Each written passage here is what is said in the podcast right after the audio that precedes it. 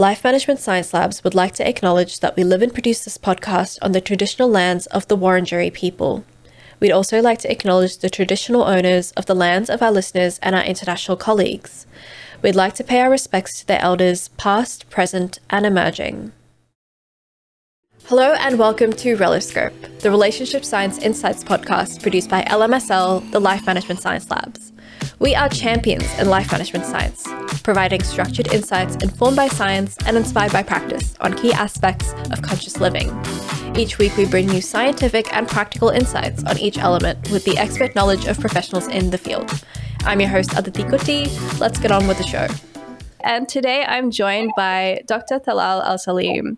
Um, he is a infidelity recovery expert, and we're going to be talking today about infidelity um, in general, who, what, why, when, where, and why it occurs. Can you introduce yourself, Dr. Talal? Of course. First of all, thank you so much for having me on uh, your show. My name is Dr. Talal Alsaleem. I'm the creator of Systematic Affair Recovery Therapy and the founder of the Infidelity Counseling Center. And I'm uh, known as the pioneer of uh, modern infidelity counseling. That's a lot. a pioneer of modern infidelity counseling. Uh, real quick, what exactly do you mean by modern infidelity counseling? What I mean by that, believe it or not, that despite the fact that we've been dealing with infidelity since the dawn of uh, the concept of committed relationship, uh, up to to this point, uh, to the point of me creating systematic affair recovery therapy, there hasn't been any tailor-made treatment method for infidelity. Mm-hmm. There have been a lot of general models for relationship issues that therapists have been adopting to treat infidelity, but uh, nobody has uh, created a model that's tailor-made for infidelity until I created systematic affair recovery therapy. Right, right. And we're definitely going to delve um, into a lot of that across the episode as we chat to you. But real quick, before we get into any of that, we have a section called Have You Met Dr. Talal Alsaleem, um, where we get to know you a little bit. I'm just going to ask you some really quick questions, and you don't have to think too hard. All you have to do is tell me the first answer that comes to your head. Okay. Yep, all good. Uh, what is your what is your favorite book? My favorite book is The Hero's Journey by Joseph Campbell. Mm-hmm. And uh, it's the reason it's my favorite book because it combines two of the things I'm passionate about. The first one is comparative mythology, and the second one is the universal human themes that we all share. So, and I'm, you know, uh, and I'm very passionate about anthropology. That was actually my undergraduate training before pursuing psychology. That's really cool. Mythology is a big, big um, passion of mine as well. History in general, but mythology as well. So I have had to do readings for university um, in uh, from that book. So that's pretty cool. Uh, what about a favorite movie? Favorite movie uh, would have to be. Uh, I watch a lot of movie, but my most recent favorite would be the Joaquin Phoenix, the Joker and the reason that I love uh, the retelling of the story because how it tackle a serious issue like mental health illness, and how as a society we can be in either a risk factor or a protective factor. Right. Yeah. Plus, I feel like uh, Joaquin Phoenix did a phenomenal job also uh, conveying the character. He's a fantastic actor for sure. Um, what about a favorite podcast or a podcast that you're listening to at the moment? Um, I've been an avid listener of Radiolab. It's on NPR. Uh, it's one of my favorite podcasts because uh, the folks who put the podcast they tackle very unique and complicated scientific concepts, uh, but they also break them down in a very entertaining and accessible way to everybody. So it's one of my favorite. Yeah, science communication is what we're all about, um, for sure. Uh, a famous role model that you looked up to. Mm it would have to be some aspect of Charles Darwin, specifically the aspect of uh, being brave enough to present a controversial idea and sticking to his guns uh, despite the criticism that he received. I find that admirable in scientists. Mm, mm, definitely. Um, what about a the last course that you completed? The last course that I completed in terms of the ones that I have created or the ones that I actually took? Either one. You can you can talk about ones you've taken or created. Yeah. So the thing the thing comes to mind. So, so I have uh, the systematic affair recovery therapy training platform, and I create courses. So when you said course, I'm thinking about the most recent course that I created, which is uh, titled "Plagues, Politics, and Relationship Vulnerability." And the course explore the relationship between global events and how it impacts us at the individual level, as well as our interpersonal relationships. Right. Yeah. Definitely a very current one, I think, after the last few years, uh, for yes. sure. Um, but thank you, uh, uh, Dr. Talal. You are known now. Um, thank you so much for introducing yourself to us. Uh, we might move on, I guess, to our main part of the episode, which is infidelity um, and all the questions around it. But before we kind of focus in on infidelity, I want to talk about relationships in general. How do you define a relationship? I believe relationships are partnerships that we enter with other individuals, and those partnerships are based on the expected promise of need fulfillment reciprocity. I feel that's the common theme of any kind of relationships, but uh, for sure, the uh, romantic relationship that we enter in. Yeah, for sure. Um, and in your opinion, does a relationship still hold the same meaning it does today than it did maybe a few decades ago? It depends on who you ask. And, you know, some people joke always says, you know, that's a sign of getting older when you start to be dissatisfied and say, back in my days. yeah. Uh, so, so I, I, guess from a scientific perspective, I do believe uh, the concept of relationship and how we interpret it in our personal life have evolved backward and forward throughout the years. I do believe in the current state of things. I, I don't think people take their relationship as serious as they ought to, uh, whether this is a reflection of being busy with modern life and not having the time and resources. But I do feel like we live in a day and age where people are not really good at making their relationship a priority. Uh, but I also tend to feel that uh, a lot of times I see a lot of clients where they really lack the relationship maturity. And relationship maturity is one of the most in- important ingredients that you need to have a successful relationship. And the two main ways that we acquire relationship maturity is through um, family of origin and the models that have been shown to us, and those are not always going to be the greatest ones. Uh, you might win the lottery and be, you know, part of a family of origin where you have a good model to follow, and sometimes you don't. And another source of uh, relationship maturity is how many long-term relationship experience people have under their belt before they enter into a relationship. Mm-hmm. So, based on what I see, I don't feel like uh, many people are strong in the area of relationship maturity, which causes them to struggle on the individual level and a lot of times cause those relationships to fail. Mm. Do you feel like perhaps focusing on that latter reason, you know, the um, number of long term relationships that we've had, do you think that because people are kind of moving more towards short term and casual arrangements, that perhaps that's why that maturity isn't developing? I think I think that's part of it too, because I do believe that advances in technology open, you know, made a lot of things easier, and sometimes easy doesn't mean good quality. Mm-hmm. Uh, I, I, think again, and it, I'm always also interested in, you know, it's funny you ask about the the movies and books because I really believe how we evolve and cultural, cultural concepts, there is a direct correlation between what you see in the media and what's around you. I feel like there's a bidirectional mm-hmm. relationship. So there is some mm-hmm. influences there as well too. Uh, I do think that casual can be convenient, but also, despite the convenience, I work with a lot of clients who have those casual relationships that they feel sense of emptiness. Uh, yes, it might be convenient and easy, but I really feel like we are wired for partnerships. Uh, and that doesn't mean uh, a rigid construct of uh, heteronormative type of relationship. I really think it could mean anything as long as people are committed to a well defined type of relationship and they're able to honor their relationship contract. Yeah. And I think it's also just, you know, as humans, we seek community, we seek groups, we're social creatures at the end of the day. So.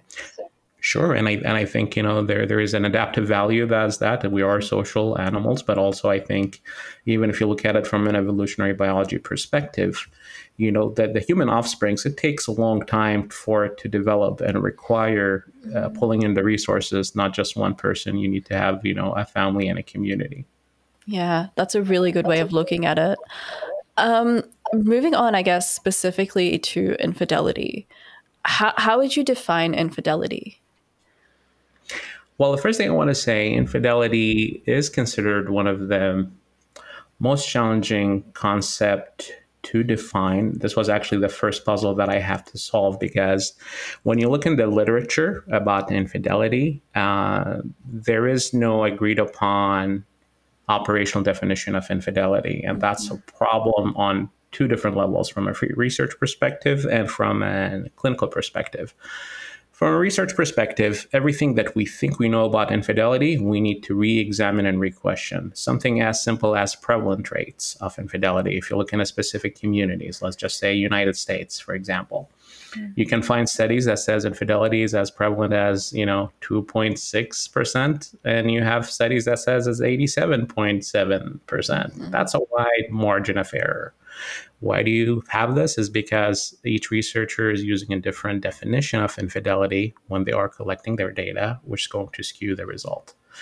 Uh, but also on an individual level, people have different idea of what's considered to be uh, faithfulness and not faithfulness. Uh, even when you have two people in a relationship, one of the first thing that we have to address in, in the therapy room is why are we here? And you know, you ask yeah. one one one member of the dyad, like, why are you here? And they say, well, I'm here because my partner cheated on me. You ask the other person, why are you here? Well, I'm here because I did something silly or I did something stupid. Mm-hmm. Well, if it's something you know silly and something stupid, and you call it infidelity, then you exaggerated a big problem. Uh, if it, I mean, you exaggerated a small problem, and if it's actually uh, uh, the, the, you can make the argument on the opposite end as well too and that's why having the right label is crucial for establishing the therapeutic alliance and setting the stage for what we're going to work on. So this brings me back to my definition of infidelity. Uh, so the context for this i believe that all we all have the capacity of living alone and fulfilling our own emotional and sexual needs. Can we do it? Sure but it's a quality of life questions which means that when you decide to share your life with somebody else to help fulfill some of those needs, there needs to be a relationship contract that talks about how many partners we have in this relationship. Is it one? Is it two? Is it 20? And what are the emotional and physical needs that are expected to be fulfilled by the partners in this contract? And to what extent the fulfillment of those needs is exclusive to the partners that you have in this relationship. So the moment anyone in this relationship outsource the fulfillment of any of those needs to somebody else outside the relationship without consent, you are breaching the contract. And that breach of contract of exclusivity becomes the threshold for defining infidelity. Uh, the beauty about this definition is that it accommodates uh, the construct of infidelity, not just for traditional monogamous relationship, uh, it, it, actually you can apply it to relationships that are poly or a relationship that uh, who doesn't fit the traditional uh, parameters of exclusivity, but also gives you a moral buffer between you and your clients because your clients are asking you to to call it. What do you think, Dr. Talal? Is this infidelity or not? So if Talal says this is infidelity, is this is not because this is Talal's moral system or bias. This is based on your relationship contract, and I'm just applying that law to the specifics of your relationship contract. Yeah, and it leaves it leaves a lot of room for flexibility because these days not everyone is in um, a monogamous relationship. A lot of couples are considering c- consensual non-monogamy um, and polyamory, as you mentioned. So it, it doesn't make sense to group all of that in infidelity when they're actually being quite faithful to each other. They're agreeing on, you know, they've got agreed sure. upon terms. Well, no, well, not only that, but the, even these folks, I, I, see poly folks and people in an open relationship who also struggle with infidelity, but it's defined differently for them, right? Yeah. It's it's that consent piece rather than the exclusivity piece uh, or you know it's a breach a different level of exclusivity that they had with one another that was supposed reserved to one partner versus all of the partners. And this is assuming that people actually have a healthy definition of what it means to be poly but that's a topic for a different podcast. Yeah absolutely. Um, how you know how does infidelity affect relationships? What have you seen in your experience? Um, and if we're talking within the confines of the relationship where infidelity happens with your significant mm-hmm. other, uh, infidelity is one of the most destructive acts uh, that people can commit in the relationship. This is why the title of my first book was Infidelity, the best, worst thing uh, that could happen to your marriage. Uh, it, it is one of the most awful things that one can experience because it shakes the foundation of trust. Uh, it it creates this sense of trauma that is really difficult to imagine uh, a future where you can rebuild the relationship and rebuild trust. Uh, but also, despite the trauma, it is a golden opportunity uh, that can be used for a catalyst for change. I really truly believe, you know, trauma can be a catalyst for change, whether it is change for the uh, poor dynamics in the current relationship that led to the infidelity, or change to say that this is not a relationship that I need to be in, and time to look for a healthier relationship. So it's uh, there is a silver lining for it. Mm-hmm. Sometimes in in kind of times of great change, there's a lot of new opportunities that pop up from that as well, even when even when it seems pretty dire at the time. Um, how would you? How would you? What? Give me a second. Why why do you feel people cheat? Is there a scientific explanation for cheating? Absolutely. So, this would give me an opportunity to talk about a common myth people have. Mm-hmm. So, if you ask the average person, and I would argue, even if you ask the average clinician, why does infidelity happen? Most people would say people cheat because people are not happy with their partner or relationship dissatisfaction. It is true that one of the leading causes of infidelity is relationship dissatisfaction, but it's not the only one. Uh, we all have seen those relationship, or we've been in those relationship where you just don't get it. You see people; they seem to be compatible, they seem to be with the right partner. Partner is willing and ready to fulfill all their needs, but despite that, they deal with infidelity. Well, sometimes infidelity happens because of an individual factor that has nothing to do with the relationship, mm-hmm. and sometimes infidelity happen because of environmental factor that is you know bigger than the relationship. So when i train clinicians to think about the etiology of infidelity i encourage them to think about it from three different lenses the individual factors the relationship factors and the environmental factors. Uh, the individual factors uh, common individual factors that lead to infidelity are mental health issues that has not been treated or has been identified and you know people are not engaged in, in a proper way to address those issues. Or sometimes it could be trauma that they experience in family of origin or uh, past relationships.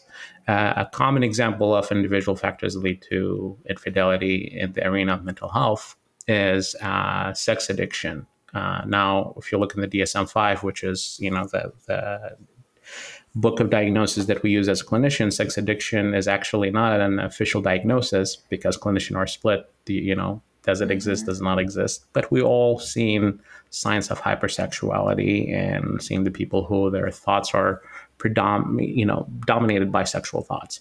If you're an individual who struggles with those issues, it's going to be a lot easier for you to engage in fidelity because you deal with those issues. Another individual factor is personality disorders. Common folks that I see in my practice uh, with unfaithful is uh, dealing with narcissistic personality disorder or antisocial personality disorder. If you're dealing with a narcissist, part of it is this need for uh, attention from multiple sources. Even if they have a partner who is able and ready to give them attention, it's not enough. They need it from multiple sources. Uh, antisocial uh, the hallmark of that diagnosis is the disregard to the right of others in general, uh, meaning that if I'm antisocial, I might sign up for exclusivity, knowing real well I'm not going to honor it. So that's just kind of a snapshot of the individual factors that lead to infidelity. When we look at the relationship factors that lead to infidelity, uh, we can spend hours talking about all different uh, ones, but I'll give you the, the common theme. Think about any kind of relationship dynamic that will prevent one or both partners from meeting each other's needs, and you can end up with infidelity. Uh, because again, uh, we enter relationship with the expectation that our partner is going to be fulfilling some of those needs. If those needs are not being fulfilled, they're not going to go away. They're just going to find an you know an outside outlet to manifest. Uh, a common relationship factors that lead to infidelity is poor communication and poor conflict resolution skills. I always folks that in order for you to get your needs met in the relationship, uh, you have to know what those needs are. But step two, you have to be able to have good communication skills to talk to your partner about those needs that are not being met.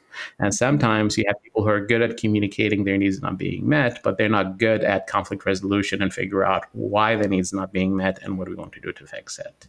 Right. So far, so good. So that's so we covered individual factors and relationship factors. Do I have time to talk about the environmental factors? Please. Go ahead. Okay. so I would have to say the environmental factors is the most ignored lens of etiology in research as well as in clinical practice. Uh, there, there was a, a, website called Ashley Madison. I don't know if you heard of uh, it. Yeah, yeah. The one with the okay. data breach? Yep, yep, yep, the one with the data breach. Yep. yep. So for, for for the listeners or folks who are watching this who don't know this, Ashley Madison is the website for people who are wanting to engage in affairs. Uh, their tagline is "Life is short, have an affair." So there was a data breach that gave researchers a golden opportunity to analyze a large set of data about the socioeconomical factors for the folks who are on this website, and I'll just choose one uh, maybe two. I'll, we'll start with one. So uh, one thing that stood out to me, and this is something that was consistent in my in what I see in clinical practice, is the type of jobs people have could actually influence their likelihood of engaging in fidelity. Uh, so here's my disclaimer. I'm going to share some of the common jobs that have high prevalence rates of infidelity. Please know, just because you have this job or your partner have this job doesn't mean they're unfaithful. It just means that you have higher probability, right, for yeah. inviting infidelity. Uh, I'll talk about the category of folks who are in the military. Uh, why do folks in the military have higher prevalence rates of infidelity? One, there's the frequent deployment that put a lot of stress on the individual and the family life. Uh, two, oftentimes when people are deployed, they're deployed in a different state, different country, uh, which means that their level of anonymity is a lot higher. Uh, so if you have those fantasies about being unfaithful, it's going to be easier for you to cross those lines because who's going to know? Uh, another aspect of environmental factors is cultural norms. Uh, you know, if you're part of a group, a cultural group, macro or micro, and the cultural norm doesn't frown upon infidelity or see it as a sign of masculinity, you're going to be more likely to engage in it. Uh, this, there is a common cultural norm for folks in the military. This is what you do when you're deployed. Your partner do this. I mean, your your your uh, your comrades and your your fellow peers are engaged in this, so it's, it's not a big deal because other people are doing it as well too. So that's just one environmental factors that could lead to infidelity. Right, right. What out of curiosity is what are the other jobs? I I, I want to know more now. sure. Uh, so, so, again, this is not this is not a, a, full list. This is just kind of like think of it as the the the, the, the, top three. And the reason I say this because in my most recent article, people were commenting, like, okay, what about this? I'm like, well, no, there are other jobs other than these ones. So that's yeah. another disclaimer. Uh, another job that I see is folks who are um, working as police officers, firefighters, uh, first responders. Uh, what do these guys have in common? Oh, nurses. What do they have in common? They usually have long hours, graveyard shifts. Uh, they're exposed to high level of trauma, more than the average person, um, or more than the civilian. And research shows that when people have exposure to trauma and the trauma is not being treated, it does actually affect uh, your impulse control and self control get depleted. Uh, that there are a lot of research in that area. But also, common complaint that I hear from the folks who are in those relationships is that there is a disconnect. You, they usually have a civilian partner because if you have two people who work in the same field, it's going to be a struggle for them to have a family and raise their kids. So oftentimes they have a civilian partner. And the civilian partner usually report a disconnect between them and the other person because the other person cannot talk about their job or uh, they feel that, you know, their partner won't get them if they talk about it because they cannot relate. And sometimes it's classified. Sometimes they can't even talk about it. So what happens? They uh, they usually have strong bonds with the people that they work with, and sometimes trauma bonds the people who work uh, in the same field. But also, uh, you know, they spend a lot of time together, especially if they're traveling and, and doing these uh, long term uh, placements. Eventually, you know, that strong bond between the peers blur the boundaries. Uh, you have both people who are probably struggling in their relationship because of the challenges of their job, and those blurred boundaries grow into infidelity, especially if they actually are able to connect with one another uh, at an occupational level.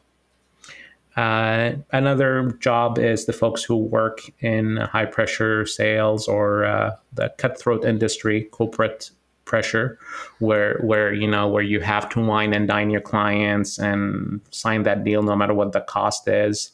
Uh, these are the type of jobs where there is a quid pro quo type of dynamics where if you want this promotion, you have to do X, Y, and Z. So sometimes success in those areas occupationally require bending the rules. It's not because somebody's interested in doing something else. Mm. And those folks also deal with the travel and higher level anonymity because if you have a job that give you that cover, it's going to be easier for you to engage in those uh, behaviors because the risk of discovery is minimized. Mm. Yeah, that makes a lot of sense. There seems to be a common theme in general of like distance from your partner, anonymity, and long, long hours um, with a lot of those. Sure. Yeah. Uh, is there is there a sign, an early sign of our partner cheating? Are we even able to tell apart from apart from the job? well, I, I, I think uh, there are many signs. I'll share some of the common ones. Uh, when when somebody is already crossed the lines of infidelity, their bandwidth for paying attention to their partner is going to be decreased. Now, the relationship might have been strained already, right? But when you have somebody else that you're seeing on the side, that's going to limit your availability to your partner. So there's going to be an increase in whatever relationship deficit that the people had pre-existing the infidelity and crossing those lines. Uh, usually, there is a decreased sense of intimacy, not just sexually but also emotionally. Uh, you have people who just coexist as co-parents. Uh, you know, they when they engage in conversation, conversation tends to be superficial or just goal directed about the kids and household chores or things along those lines.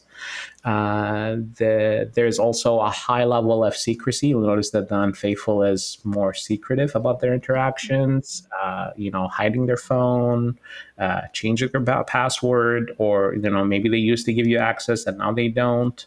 Uh, to me, those are clear signs of something's going on because I really believe in a healthy relationship there shouldn't be any secrets. Uh, and sometimes people kind of confuse this. They feel like, okay, well, I need my autonomy, so there is something that should be for my eyes only. Well, it, to, to, me, if you're worried about what your partner's going to to see or hear, then you're probably doing something that you're not supposed to having transparency does not take away your autonomy. It's just really an indication of how much trust you have in your relationship. That doesn't mean that people have to micromanage each other and check on each other all the time. To me, it's just really as a as a premise. I always give the analogy, you know, for the tra- balance between autonomy and transparency. You know, you live in, in a house with multiple rooms and there are doors. You know, I can lock those doors I don't have to lock them. I can keep the door closed. If you're my partner and want to see what's behind door number one, number two, ask me and I'll open the door. I'll show you because I don't have anything to hide. I think that's a healthy balance for this autonomy and transparency.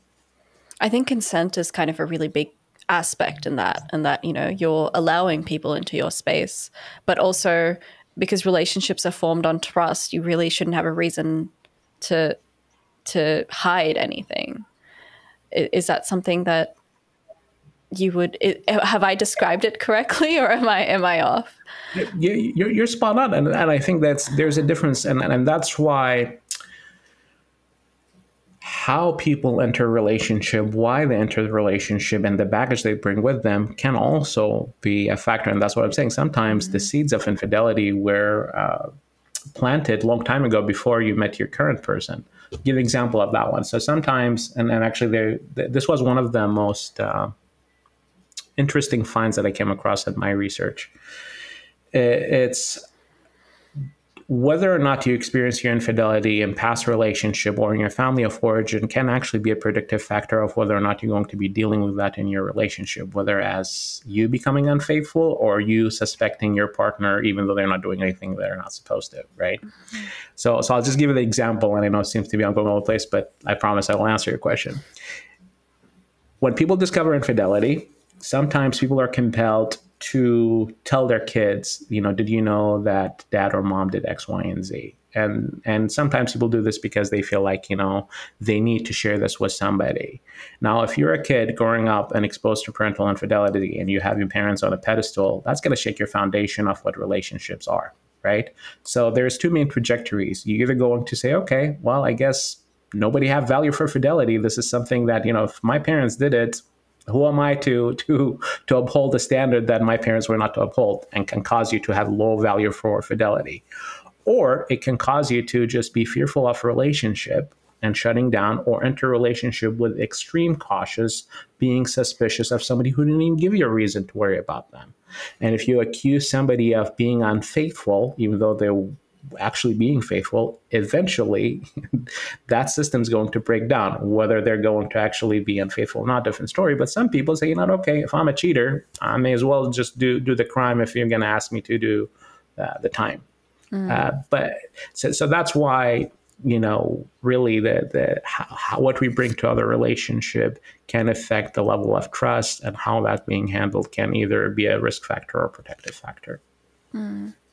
Speaking of, you know, a lot of kind of those factors happening before the relationship itself, what do you think of the phrase once a cheater, always a cheater? Is that accurate? Uh, I'm curious about you, you, your opinion on this one, and I'll, I'll give you mine. mine. Um, yeah. Oh, I think that if you get away with it once, it's easy for you to think that you'll get away with it again. It really depends on how it went for you the first time, I think, and the impact that it left on you.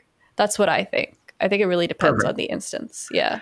And, and I think there's a, a, validity to, to that argument. I, I, mm-hmm. really believe once a cheater, always a cheater is applicable to certain people, not to everybody. Mm-hmm. Uh, and I would say the ones where I've seen it consistent, where I really, you know, when I work with somebody, feel like, okay, does this person is able and willing to make those changes. The folks who are de- who were unfaithful because of individual factors tend to be the ones who fall in that category, but not all of them right? And this, especially if we're talking about somebody with personality disorders, because personality disorders are treatable, but they are very challenging to treat. Uh, we'll, we'll, use some fancy term, egosyntonic, egodystonic. You came across those terms? I have not, no, but okay. tell me about them. So, so, so, two categories in mental health disorders egosyntonic and egodystonic. Uh, one category, these are the people who actually know that the way they're living their life is not the way to go, which causes them a lot of clinical distress, and they're motivated to change. So if somebody's dealing with depression or anxiety, it doesn't feel good, it's not normal. I want to change that. I recognize that in myself. Mm-hmm. If you are somebody with uh, cluster B personality disorders, whether antisocial or narcissistic personality disorders, you don't feel the same way. You you are a okay with your life. It's the world who's not bending to your will, right? Mm-hmm. So you know, f- from that vantage point, you know, if you got away with it, right? Why change that behavior? Because fundamentally, you don't have any problem with that behavior, right? And that's why I think that certain people can fit that category of once a cheater is always a cheater. But I would say that, you know, if somebody was unfaithful in a past relationship and now they're being unfaithful in this new relationship, the circumstances might be different. Maybe their first infidelity was because of a relationship deficit. That doesn't mean that, you know, the current issue is uh, similar it could be vastly different. And that's why I'm saying it's just really assessing each unique case uh, to get at the etiology and assess people's motivation and desire for making those changes. Mm. And when you've got so many different factors that come into infidelity, it can't really, you can't have a blanket phrase like that that applies to everyone for sure. But but, but you know, th- this goes back to our original question about you know how how people are viewing relationships and yeah. people looking for casual. I really feel like nowadays people bandwidth for understanding information everybody wants just bite-size information and i think that's why phrases like this stick because people don't want to make their brain work right yeah yeah for sure no nuance a lack of nuance definitely yeah. uh, how does uh, is is it possible to fix a relationship once one of the parties has cheated? Perfect. So, so this is one thing unique about the systematic affair recovery therapy model that I developed. I always tell clients as well as clinicians the goal of infidelity counseling should not be repairing the relationship. The goal of infidelity counseling should be healing from this trauma to make sure that it doesn't control your life, regardless whether it allows you to repair the relationship or if uh, you're going to go your separate ways. Uh, there are a lot of people who are able and willing to repair their relationship and make it better and stronger than it was prior to the discovery of the infidelity. Uh, and there are some people who are just not going to be able to to do so based on the unique circumstances of why the infidelity happened in their relationship. I always give the example of um, infidelity like a heart attack for the relationship. Uh, I, I, think of it this way. I, I, think we all know at a basic level that you know we need to eat better. We need to you know not eat fast food and exercise so that we don't so that we're healthy, right? But some, not all of us are going to live this way unless something really bad happened, like a heart attack. And when something like this happened, it's a serious wake up call. And some people say, okay, I, I, need to make some changes. And this is the time to eat better and exercise better than I ever did in my life because I want to live. And some people kind of continue doing the same thing that they were doing. And that's the part about the catalyst for change infidelity is a heart attack to the relationship. If you're dealing with your infidelity in your life, then some there's something seriously wrong in your life, whether at the individual level, the relationship level, and the environmental level. If you actually take the time to identify those factors, and those factors are something that can be fixed, then you're going to have a better life than before because at least now you uncovered all these factors that you've been choosing to not to, to look at. Mm. Mm. I think that's a really good way of putting it. Um, the heart attack of the relationship. I think that's a definitely a an easy way to explain things. Is it possible to prevent infidelity? I know you touched on that a little bit in terms of identifying factors, but I'm assuming it's not the kind of thing you can really predict that you're going to either engage in or that your partner's going to engage in. I think that's a fair statement to make about anything in life. Really, nobody can uh, predict anything, but that doesn't mean we don't do our due diligence to introspect individually as well as do our due diligence to research.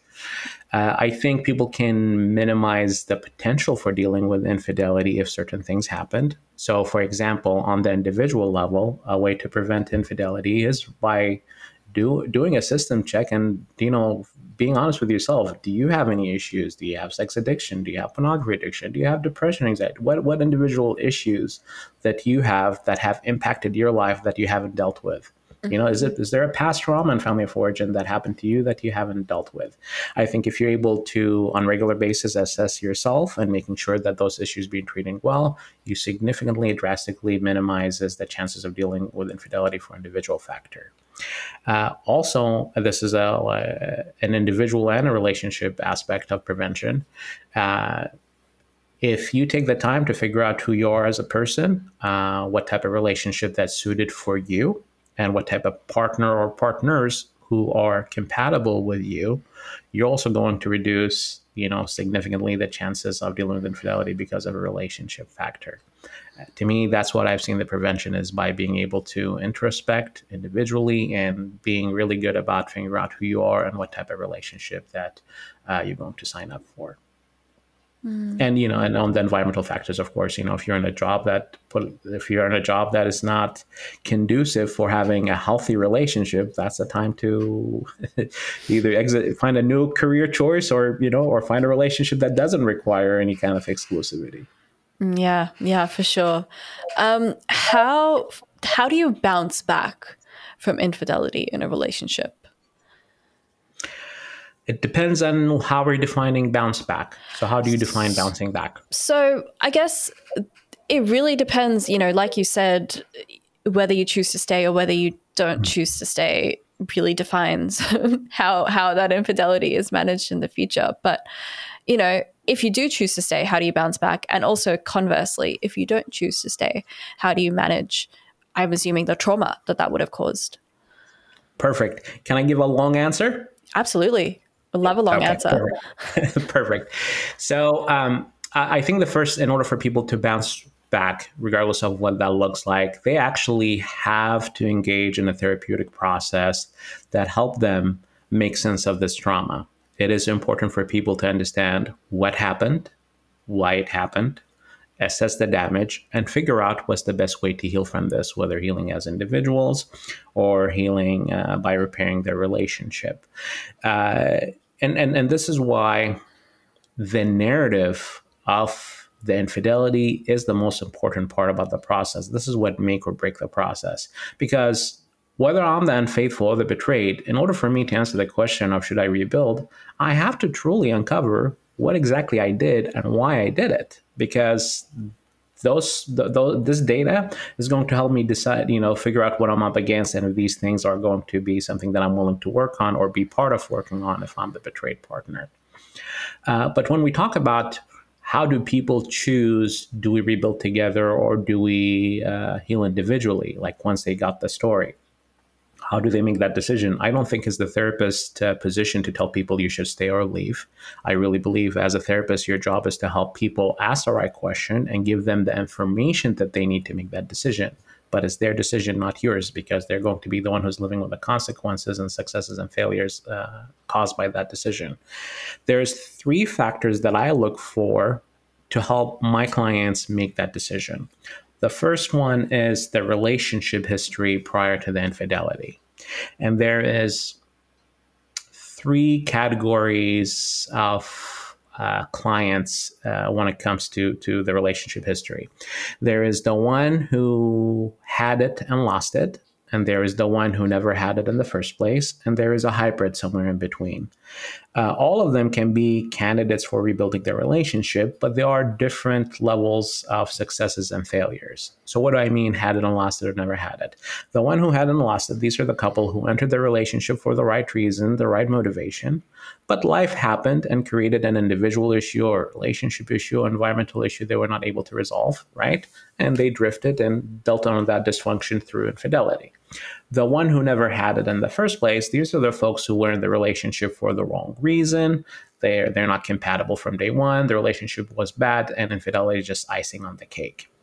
Uh, the, the, the hybrid is the one in between, the one who you know can recall some aspect of the relationship working, but it, it, it, was lost way early on in the relationship. The one who never had in the first place is going to be the least successful candidate in rebuilding the relationship because they don't have the muscle memory. And also what's my incentive to rebuild a relationship that was bad from day one and infidelity is the crowning achievement of how bad this relationship was? Mm-hmm. the one with the highest chances of rebuilding their relationship is the one who had it and lost it because they have the muscle memory they have the investment and there is a reference point that can compel them to say maybe we can get back to that healthy level or even be healthier than it was. And the one the hybrid is you know somewhere in between in terms of probability of successes and failures Right. Yeah. So I guess how how do you bounce back from that in that case? Like what questions do you ask people to ask themselves?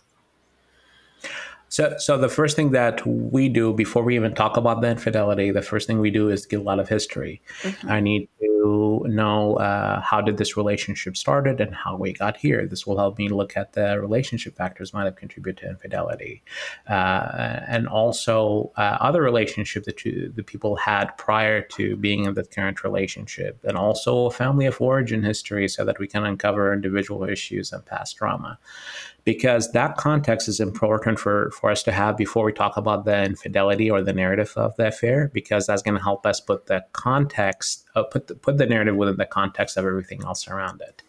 Once we identify the what and the why, it is important to acknowledge the impact of infidelity. And this is something that people should do. This is one of the crucial milestones. Uh, this is the uh, opportunity for the unfaithful to uh, not only showcase intellectually that they understand the damage that they have caused by the act of infidelity, but also it's an opportunity for them to showcase the right emotional experience associated with that understanding. Why is that important? Because um, if if you are the the betrayed and you want to uh, consider should I rebuild with the unfaithful, why would you want to rebuild with somebody who doesn't know the damage that was caused, or somebody who knows the damage intellectually, right? But they are not showcasing the right emotion. They said, "Yeah, I did it, and I, I don't feel guilty. I don't feel bad. I would do it again." So that's remember I said there's three areas that help people kind of assess should we rebuild or not. So that's the other area is how do people do in acknowledging the impact of infidelity, how people do in telling the story and being honest and transparent. And the third area of assessment is, you know, the type of infidelity that took place and why it happened. And there is no right or wrong answer for that one. Uh, it's just really people different point of views uh, of what they see as forgivable some people are more willing to move past an emotional infidelity versus sexual. Others feels differently. uh, but also why that affair happened. If it's a some people might be willing to rebuild if the reason why the infidelity happened were primar- primarily individual. They say, you know what, it's not personal, it's not about me. We get you the help you need, and this won't happen again. Other people might say, no, I don't want to work with somebody with where infidelity happened for individual reasons because I have no control over how seriously you're going to take your recovery right? And that's bringing it back to how do you bounce back? If you engage in that process, it's going to give you the opportunity to get all this data and make an informed decision. But also, you have to think about it as this is your opportunity to recalibrate, right? After the infidelity happened and you get all this data and you make a choice, this is your opportunity to figure out what went wrong, whether in this relationship or your choice on being in this relationship, and really not being impulsive into making a decision uh, for the wrong reason, or also jumping into a new relationship without being ready. So I always encourage people pause, bouncing back require pausing for recalibration, regardless of whether you're going to stay in this relationship or going to be uh, uh, healing separately. But more importantly, not just engaging in the couple's infidelity recovery process, people also need the individual therapy support to help mm-hmm. them deal with the impact of the trauma. Mm-hmm. Mm-hmm. Yeah, that's that brings us, I guess, uh, to our kind of interview section, and we might move on into something that couples who are dealing with this perhaps can put into practice um, in our experiment debrief. Um, so, did you have a practice to help avoid or deal with infidelity that you recommend? Yes. So, so this is a practice really more along the line of the prevention piece, as well as this is for the folks who decided to repair their relationship. I remember earlier on, I said I, I, I you know. The, definition of infidelity related to a relationship contract, I really believe relationships should operate like partnerships and successful partnership or enterprises, they usually have meetings, right? What is the mm-hmm. purpose of a business meeting? purpose of business meeting is to make sure that both partners are able to be on the same page and addressing new changes and development in their life. Is this partnership is fruitful? Is it not? Right? So I always encourage my clients, the one who's dealing with infidelity and the one who are not, to have a business meeting for their relationship uh, because this is an opportunity for both partners to come in and be able to uh, make sure that they are addressing uh, not only what's working but also the things that they have concern about that could potentially causes problems so it's a preventative tool but it's also as the maintenance for the relationship in order for it to be fruitful and productive mm. and it's also kind of a way of making sure that you're both on the same page um, in terms of expectations. Absolutely. Yeah. yeah. What are three good things about um, this practice? Uh, one, it gives you the opportunity to uh, highlight what's working and get the validation for your effort so that you know that your effort is going in the right direction. Uh, two, it gives you the advantage to preemptively deal with potential changes because I would say just because we're able to meet each other's needs right now, it doesn't mean we're going to be able to do so forever, right? Because every new things in life that happens, whether it's something, any new stressor, whether positive or negative, whether it's something that we choose to have in our life or something that just thrusted upon us, is going to impact our ability to meet each other's needs. So if we know what those stressors are ahead of time or at least early on when they happen we can renegotiate how is this going to impact our ability to meet each other's needs. Because to expect our needs fulfillment to be exactly the same prior to this new stressor is unrealistic. But also to give up on meeting needs just because we have this new stressor that's going to create a relationship deficit. So we need to be able to actually pause and figure out a new way for us to fulfill each other's needs under the light of this new stressor uh, but the third aspect, this is the you know the third benefit of this practice. This can help a lot of people with the communication and conflict resolution because oftentimes people don't communicate or have conflict until something happened in the moment. And when they communicate about it in the moment, you're communicating about it in wartime, meaning that feelings are hurt, you're not going to be able to articulate your point of view, you're not going to be listening well. But if you actually bring this to a business meeting where you know that you carved out this time for you to be in your best state of mind to address those issues, you're prepared, you can really think about what is it that you're going to talk about, choosing the best word to do this is going to help you get better in communicating your thoughts and feelings and have a better chance of resolving conflict because you're doing it in peacetime versus wartime when something bad happened and we're trying to deal with it in the moment. Mm-hmm, mm-hmm, for sure. What are the challenges that people might come across in uh, in adopting this idea? Mm-hmm. So, so I would say uh, most challenges that I hear people, and this related to how seriously people take their relationship. You know, do we have the time? You know, who has the energy? Who does this?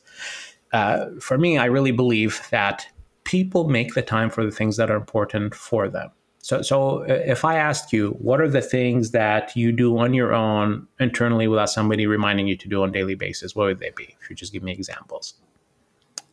Uh, on my own uh, that I yeah. make time for. Um, I guess my family.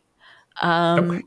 I work, always making time for work. Um, and well, this past year, I've been trying to make sure that I have um, time to read and creative write. They're like hobbies of mine. So I've tried to make sure to prioritize that. Um, but I suppose I don't know if that answers your question or if that's an appropriate uh, answer. no, that, that, that's an excellent answer. And, and my follow up is that you usually do these things on your own. Nobody have to say, "Hey, you have to do this," or somebody have to remind you. Yeah, well, yeah, I know when I'm working, so I don't have to be. I don't have to be reminded, Perfect. and then I spend time with Perfect. my family. Yeah. And, and, and, that actually clearly illustrated my point. I really believe if people value their relationship the same way they value their work or other interests that they have, they're going to be more successful in making this business meeting a priority because they get the benefit of it and they're actually going to make the time. I really believe that people make the time for the things important in their life. The ones who usually who push against this idea, their relationship satisfaction is doesn't seem to be a high priority for them. Mm-hmm. And and my rebuttal when I hear that comment, I would say, okay, well, you know, even if the relationship is not the most important thing in your life, selfishly is going to impact you because if you're not happy in your relationship or if your partner is not happy with you, every other aspect of your life is going to suffer.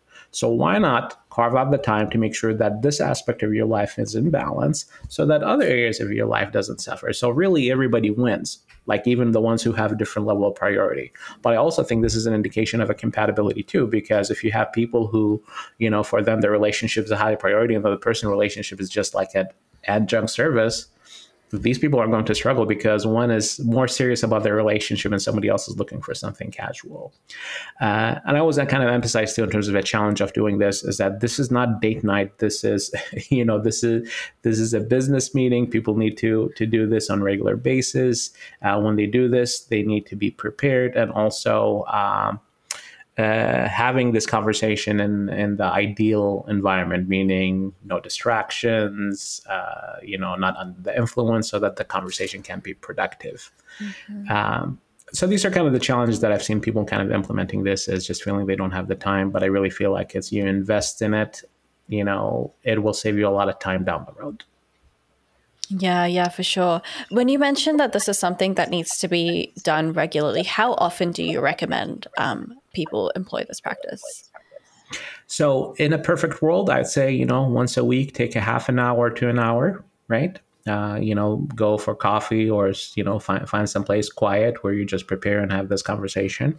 Uh, but at a minimum, at least once a month because life change, right? And, mm-hmm. and, and, uh, and I think again, it's just being able to kind of having these meetings on regular intervals, and you can have a meeting for you know what are goals for this year as a family or as a relationship. So you can also have an annual meeting in addition to those ones.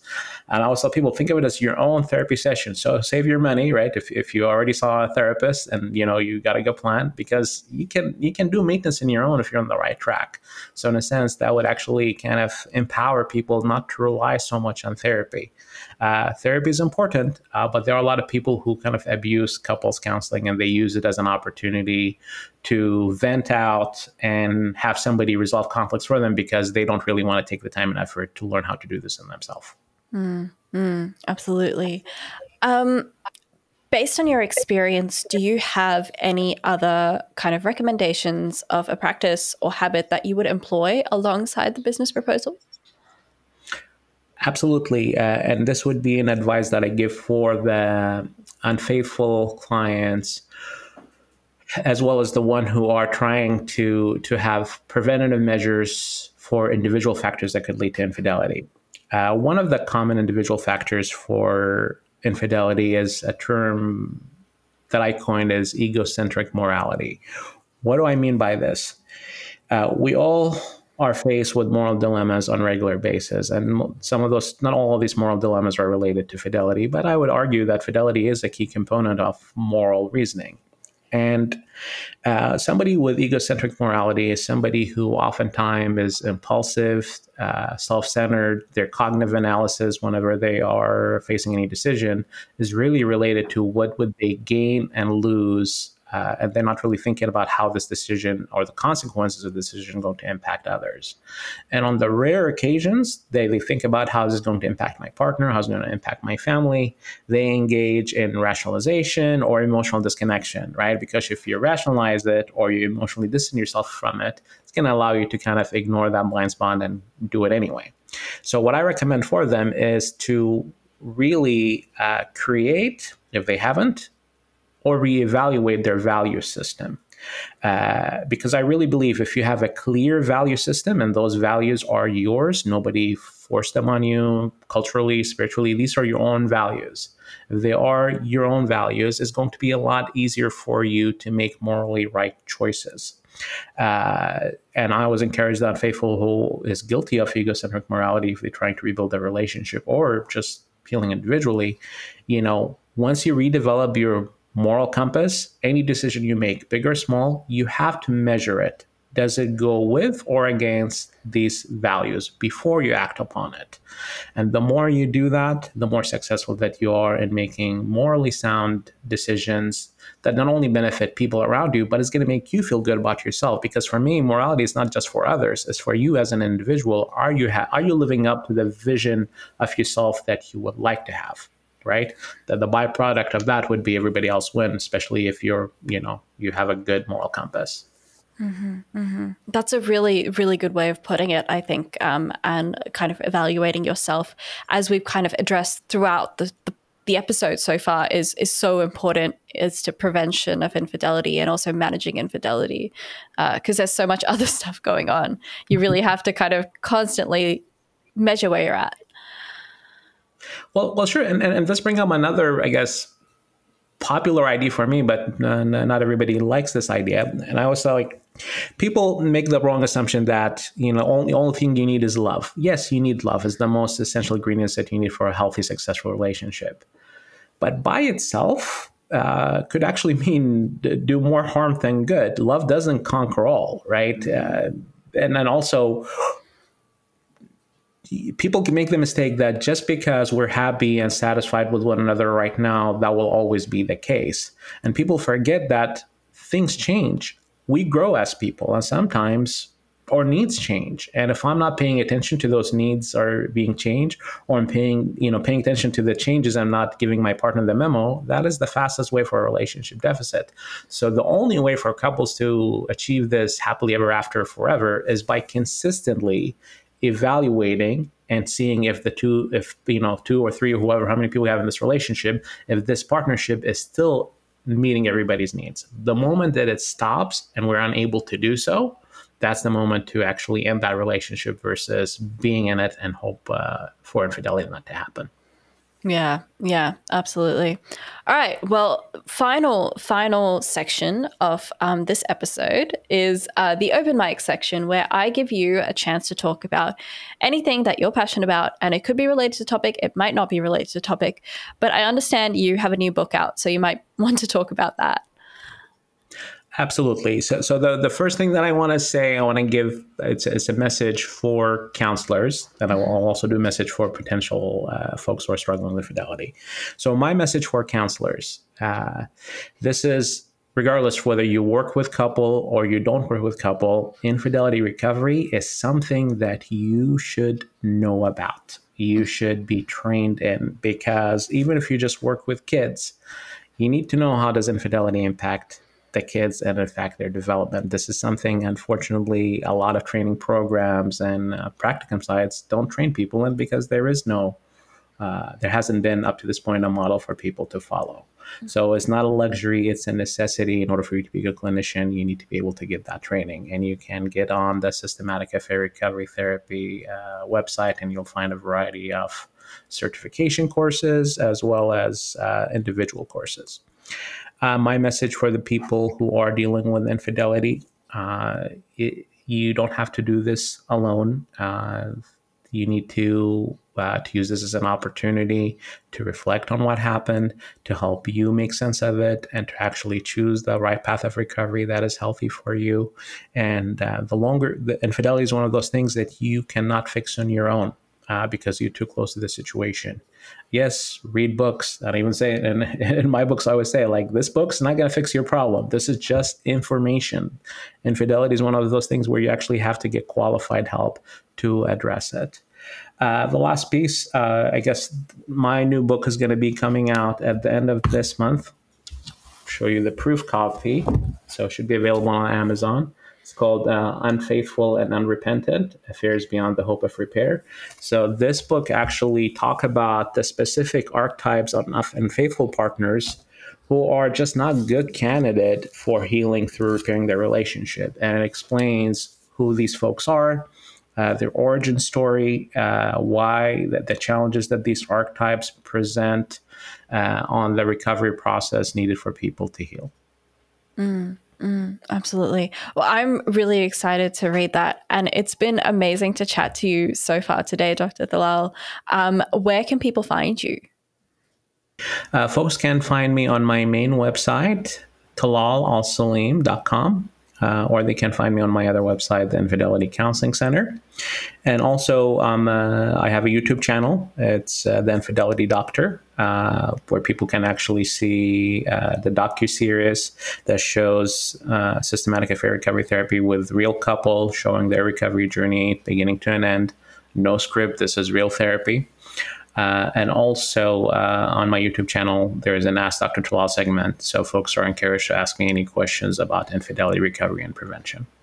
Yeah. So if you've got any questions for Dr. Talal, feel free to shoot them to his YouTube channel. Uh, but thank you again for joining me. I've had such a lovely time chatting to you today. Likewise. You've been listening to Reloscope, the Relationship Science Insights podcast produced by LMSL, the Life Management Science Labs. For more episodes like this from 10 different life management perspectives, search LMSL on YouTube, Google Podcasts, Apple Podcasts, and Spotify, or wherever you find your podcasts, so you can get updated on everything we have to offer. We have a wide range of topics readily available for you to check out. If you enjoyed this episode, please consider rating our show, sharing it, and subscribing to our channel, as it helps us grow and bring you more quality resources. More of our work can be found at re.lmsl.net, where you can join our movement. I'm Aditi Kutty. Thanks for tuning in.